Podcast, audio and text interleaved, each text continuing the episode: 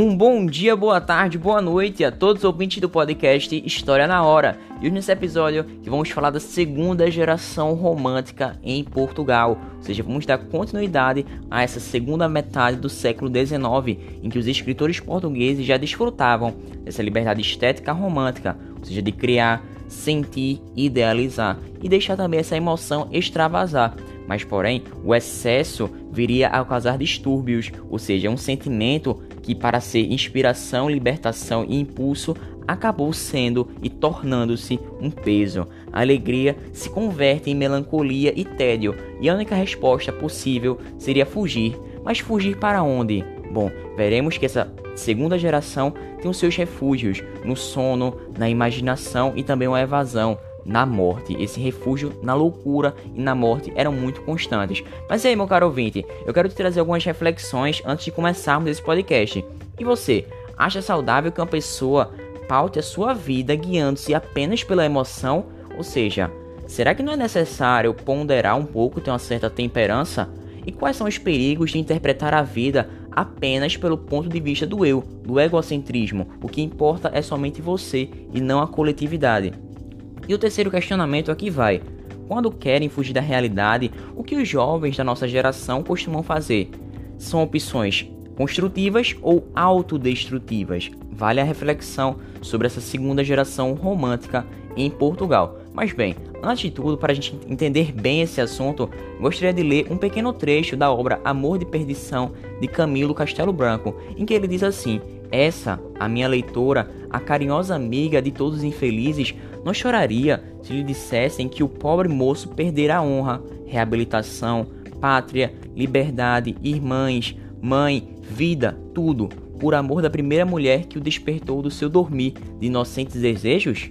Chorava, chorava, assim eu lhe soubesse dizer o doloroso sobressalto que me causaram aquelas linhas de propósito procuradas e lidas com amargura e respeito e ao mesmo tempo ódio, ódio. Sim, há tempo verão, se é perdoável o ódio, ou se antes me não fora melhor abrir a mão desde já de uma história que pode acarear enojos dos frios julgadores do coração e das sentenças que eu aqui lavrar contra a falsidade e virtude dos homens feitos bárbaros em nome de sua honra. Mas aí, meu caro ouvinte, o que você deu para interpretar desse texto? Bem, Camilo Castelo Branco falando um pouco dele, ele nasceu em 1825 e viveu até 1890. Ele era órfão de sua mãe com um ano de idade e também de seu pai aos 10 anos, sendo criado pela tia e posteriormente pela irmã mais velha. Ele tentou estudar medicina, mas a sua vida boêmia o afastou do curso. Aos 25 anos, soube da morte de sua primeira esposa e filha, vivendo assim uma crise espiritual e acabou entrando para o seminário, com vistas à vida religiosa, apaixonando-se também por Ana Plácido, que se casou com outro, veja que triste, mas abandonou o marido por causa do escritor. Foi preso, perseguido por adultério e passou por grandes dificuldades financeiras até lançar, em 1863, Amor, escritor de perdição, e tornou-se o maior de novelas passionais e o primeiro a tirar seu sustento através de seu ofício de escrever. Então veja como a vivência do autor Camilo Castelo Branco influencia justamente nas suas obras artísticas, nesse drama, nessa sentimentalidade muito exacerbada. Bom, então podemos perceber agora que suas novelas eram feitas para emocionar, contar histórias que transbordam situações dramáticas, triângulos amorosos em que se matava ou então se fugia por amor, em que todos esses sentimentos eram elevados à máxima potência. E essas mesmas novelas eram publicadas em jornais periódicos, chamados de folhetins, divididos em capítulos que normalmente traziam uma grande tensão no final, objetivando capturar a atenção do leitor para o próximo episódio. As mesmas narrativas apresentavam também uma linguagem bem simples, simplificada, própria para ser entendida por um grande público e não necessariamente culto. Os folhetins eram o assunto das rodas burguesas, o do tema das conversas das senhoras e também dos suspiros das moças que sonhavam com aquelas dramáticas histórias de amor, mas que muitas vezes, na sua maioria, eram obrigadas a ter um casamento baseado nas conveniências familiares. E as novelas de Camilo Castelo Branco traziam um verdadeiro perfil do que era o estilo de vida burguês em Portugal em pleno século XIX. A organização das famílias, exclusão enfrentada por órfãos e bastardos, o cristianismo maquiado, e tudo vira uma comoção na escrita de Camilo Castelo Branco. Em seus romances, a tensão da convenção coração é explícita, sendo fruto das reflexões de um homem que levou a vida tal como um personagem de seus folhetins. E os casais românticos que se entregavam aos arrobos do amor e assim contrariavam as convenções burguesas, eles raramente tinham um final feliz. E esse prêmio era restrito àqueles que enfrentavam aquelas adversidades sociais, sem entretanto deturpar as instituições burguesas na concretização de seu amor, e o autor Camilo Castelo Branco tirava seu ofício da sua renda, dessa forma não poderia forçar um enredo que afrontasse a classe burguesa, já que ela era nada mais, nada menos do que o seu sustento. Sua renda vinha a partir da classe burguesa. De maneira simples, a segunda geração romântica portuguesa é também conhecida como ultrarromântica. Mas o que isso significa? Bem, as características mais marcantes desse período foram sentimentalismo, subjetivismo e o egocentrismo, e essas mesmas características foram maximizadas pelos autores desse período, sendo uma fase em que se já havia superado aquela necessidade de oposição com relação aos preceitos clássicos e o artista desfrutava da liberdade de extravasar todo aquele sentimento que estava dentro do seu coração. Também provocava um desligamento da consciência coletiva e da vivência em sociedade, de modo que o escritor romântico tornou-se nostálgico e melancólico, buscando refúgio em alguma forma de embriaguez, e assim determinou-se um caráter evasivo que esteve presente em toda essa literatura romântica. Um desses refúgios era no sonho e na imaginação, já que o autor estava impaciente com essa realidade em que vivia, e era comum ao escritor romântico a idealização de locais em que o amor se concretizasse de maneira perfeita e elevada. Por exemplo, no romance Onde está a Felicidade, Guilherme e Augusta são jovens apaixonados que conquistam um lugar reservado para os seus encontros, e na pena do autor esse lugar se torna idílico e evoca todo esse êxtase e a poesia, todo aquele sentimentalismo, aquela beleza já sentidos em todas as épocas e histórias do mundo. Bom, vale conectar que os Árcades defendiam já essa ideia de fugir, o fugere urbem, que era um de seus lemas. Porém, para eles, a cidade era um polo de corrupção e o homem precisava retornar à natureza para resgatar o seu modo de vida primitivo e encontrar a paz.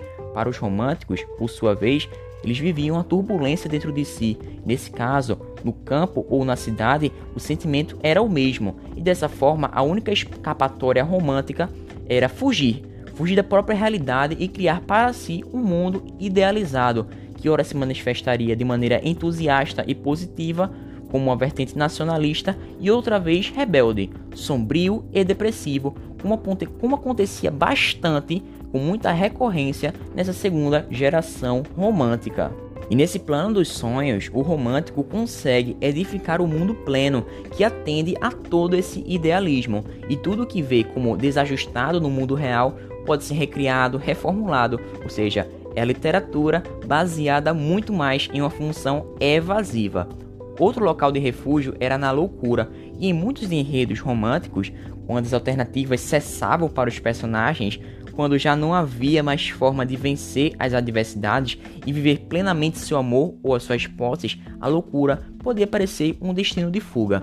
E essa mesma loucura poderia se manifestar no delírio de uma febre, na embriaguez ou também na semiconsciência de uma profunda depressão. E na novela Amor de Salvação, Afonso nutre uma paixão devastadora por Teodora perde o ânimo, a fortuna e a lucidez por causa de uma mulher que lhe perturba o espírito, e é a partir desse sentimento que vai nascer o seu amor de salvação. Então vamos à leitura, que esse romance é também de Camilo Castelo Branco. Vamos lá.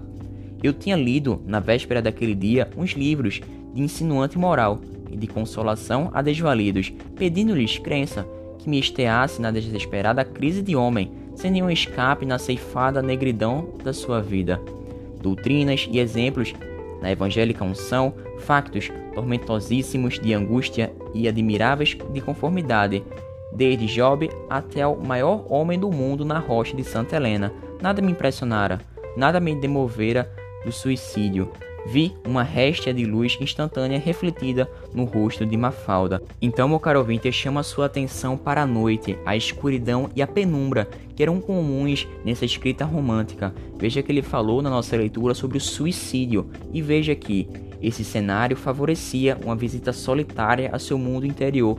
O excesso de sentimentalismo e a inadequação social acabaram despertando em alguns autores aspectos sombrios e, por vezes, até satânicos de expressão da alma e também desejo de libertação da realidade objetiva e material. Veja que coisa tão estranha. Os cemitérios se tornaram ambientes de refúgio porque ressignificavam de maneira muito intensa o valor justamente da vida. E ademais, em outros aspectos, os valores predominantes eram cristãos e apregoavam a eternidade da alma, e portanto, se o amor não se concretiza em vida, é a morte que é a salvação, e ela pode, pode parecer uma solução muito viável, já que manteria os amantes unidos para todo o sempre.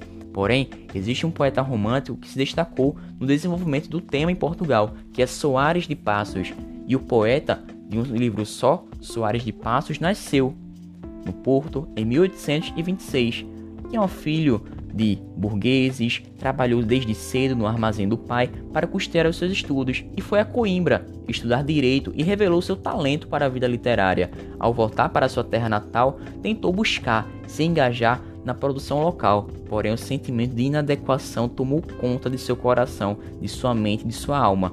Ficou meses trancado no quarto, sem receber quase ninguém, até morrer de tuberculose. Veja que essa doença é muito comum nessa época, tuberculose aos 34 anos, e seu poema mais famoso é Noivado do Sepulcro, mas grande parte de suas produções se manifestam esse culto à ausência de vida e a permanência do amor. Mas e aí, meu caro ouvinte, gostou desse podcast em que falamos das características da segunda geração romântica? Eles eram ultra românticos, excesso do sentimentalismo, do egocentrismo, desses refúgios, né, lá na loucura, no onírico, ou seja, nos sonhos e também em uma vida idealizada. Mas e aí? O que você acha de uma literatura de transição, a pátria como um cântico de lamentação e o amor como um canto de lamentação? E aí? Esse é o tema da nossa terceira geração romântica em Portugal, cujos expoentes podem ser, por exemplo, João de Deus Nogueira Ramos. Mas aí, meu caro ouvinte, tá preparado para nosso próximo podcast? E agora que aterrizamos